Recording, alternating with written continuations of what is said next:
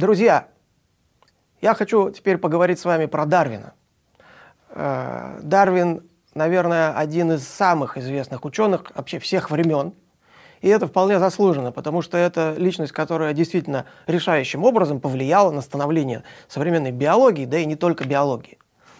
И, увы, э, этот человек, его деятельность еще при его жизни вызывала споры, негодование, даже ненависть, ну, прежде всего, каких-то религиозных людей. И это продолжается до сих пор, хотя прошло уже много лет. А, естественно, такая личность обречена на то, что вокруг нее вырастет множество мифов. И вот про некоторые из этих мифов сейчас поговорим.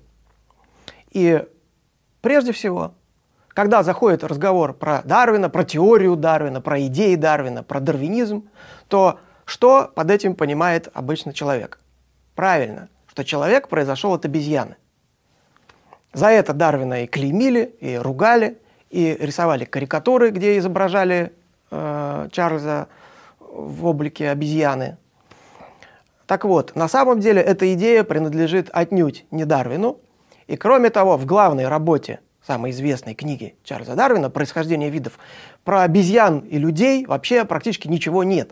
Если не верите, убедитесь, посмотрите. Э, потому что эта книга посвящена не происхождению человека. Она о том, как возникло и как развивалось, эволюционировало все живое, все живые существа. То есть Чарльз Дарвин предложил, и в этом его заслуга, э, понятный и обоснованный механизм, как это могло происходить. Он говорил, смотрите, все живые существа изменчивые и э, различаются между собой. Ресурсов, пищи, половых партнеров на всех не хватает. Возникает конкуренция, возникает естественный отбор. То есть более удачливые, более успешные выживают, дают потомство, а кому не повезло, кто не приспособился, они гибнут от болезней, от хищников, от голода. И таким образом вид постепенно меняется и возникают новые формы животных, растений. Вот, собственно, идея Дарвина. И он понимал, что он вообще посягнул на религиозную картину мира, на сотворение всего живого э, в готовом виде, как это предполагалось э, вот, в библейской э, картине мира. То есть он сам себе создавал сразу серьезные проблемы. Он ожидал негативной реакции общества. Поэтому он дипломатично приводил примеры эволюции голубей, вьюрков, черепах, цветочков – а про человека он предпочел умолчать. Сама же эта идея о происхождении человека от обезьяны задолго до Дарвина была высказана другими учеными. Например, великий эволюционист Жан-Батист Ламарк в своей книге «Философия зоологии» еще в 1809 году, а это год рождения Дарвина, об этом писал прямым текстом. Итак, еще раз, в происхождении видов у Дарвина про человека практически ничего нет. И отсюда родился второй миф, который звучит так. Дарвин сам никогда не утверждал, что человек произошел от обезьяны.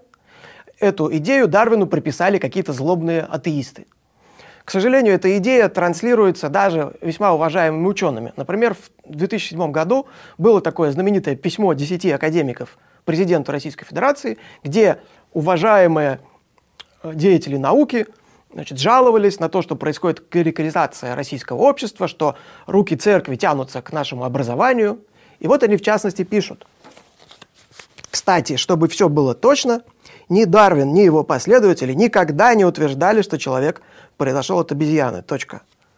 Вот это, увы, ошибка. Конечно, как я сказал, в происхождении видов Дарвин дипломатично про человека писать не стал. Однако прошло 12 лет, идеи Дарвина распространились, были приняты многими учеными. Вероятно, он решил, что время пришло, и написал еще одну книгу, которая называется «Происхождение человека и половой отбор». И вот там он пишет. Обезьяны разделились с течением времени на две большие ветви обезьян нового и старого света. От последних же произошел в отдаленный период времени человек, чудо и слава мира. То есть писал об этом прямым текстом, и он не только указал ближайших родственников человека, э, человекообразных обезьян, прежде всего шимпанзе и гориллу, но и предположил, что родина человечества – Африка. И, как мы знаем, он оказался прав. И третий миф, о котором я сегодня хочу поговорить, он, наверное, самый популярный. Это миф о раскаянии великого еретика, великого грешника. Вы, может быть, где-нибудь читали, что сам Дарвин сомневался в своей теории, а под конец жизни он раскаялся и отрекся от нее. А, Дарвин вообще был добросовестным ученым. Естественно, он сомневался, как любой исследователь. Вот. Но откуда взялась эта идея об его отречении? Я вам расскажу откуда. Значит, э, всплыла эта байка через 33 года после смерти Дарвина. В 1915 году баптистская проповедница Элизабет Хоуп, она значит, из Англии эмигрировала в США, и там в одном баптистском журнале опубликовала такую душещипательную, нравоучительную историю про то, как она когда-то пришла в гости к Дарвину, а Дарвин сидел на кровати, он уже был болен, держал в руках Библию, и у них состоялся такой возвышенный разговор, где Дарвин начал жаловаться, что вот он был молодым, глупым, насочинял всякую ерунду. А дальше я вам даже процитирую.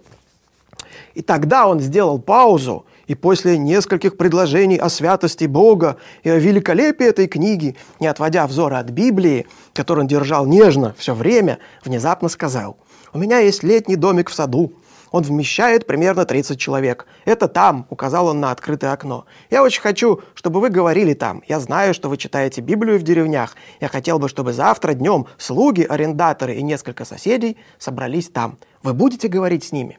«О чем я буду говорить?» – спросила я об Иисусе Христе, ответил он ясным, решительным голосом. Тут, знаете, уж тяжело даже слезы сдержать. Вот, только никакими фактами эта душещипательная история не подтверждается. То есть ни в мемуарах, там, в воспоминаниях, в дневниках Дарвина, в его письмах, нигде мы не находим никаких признаков того, что он в конце жизни как-то там сомневался и вообще увлекался Библией.